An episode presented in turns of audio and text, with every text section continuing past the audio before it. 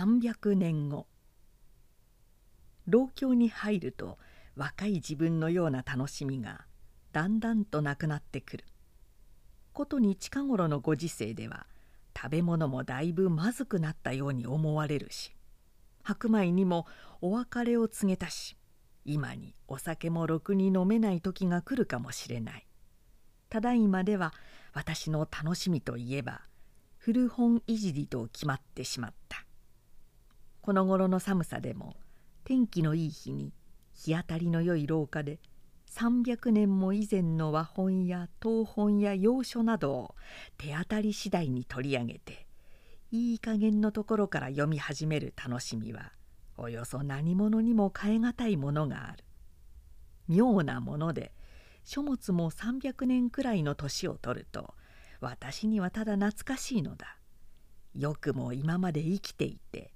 そしてよくも貧しい私の懐に飛び込んできてくれたものだ。そういう感謝の気分にもなるし時にはまた本当にこの世でお目にかかれてよかったというような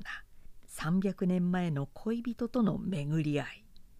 どうかするとそんな気分にもなることがあるのであるしかし何か仕事をしなければ書物も買えないような身分の私は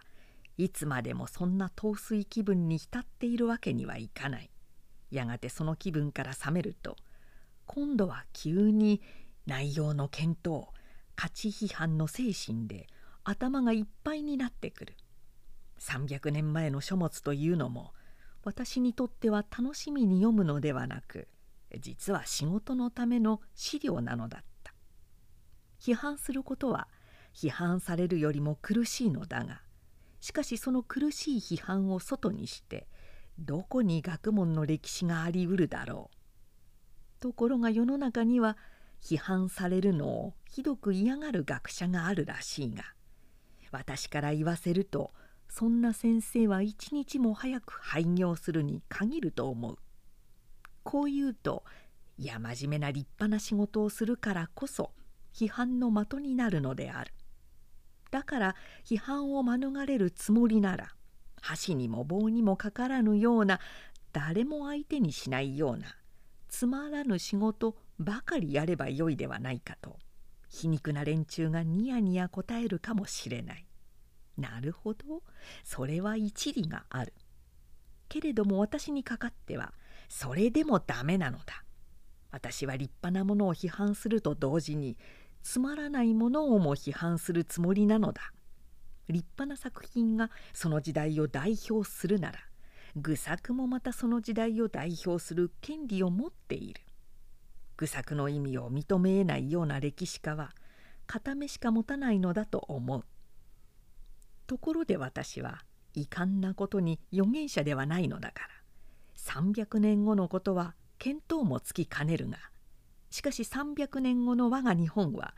文運もそう一層隆々として栄えることと想像される。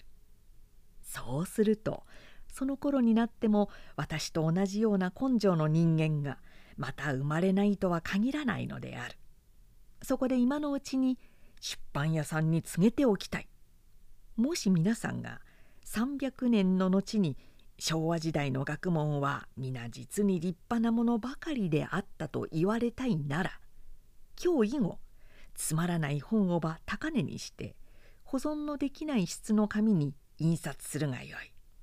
これに反して立派な本をば廉価にして永久性ある紙質を用いうべきである。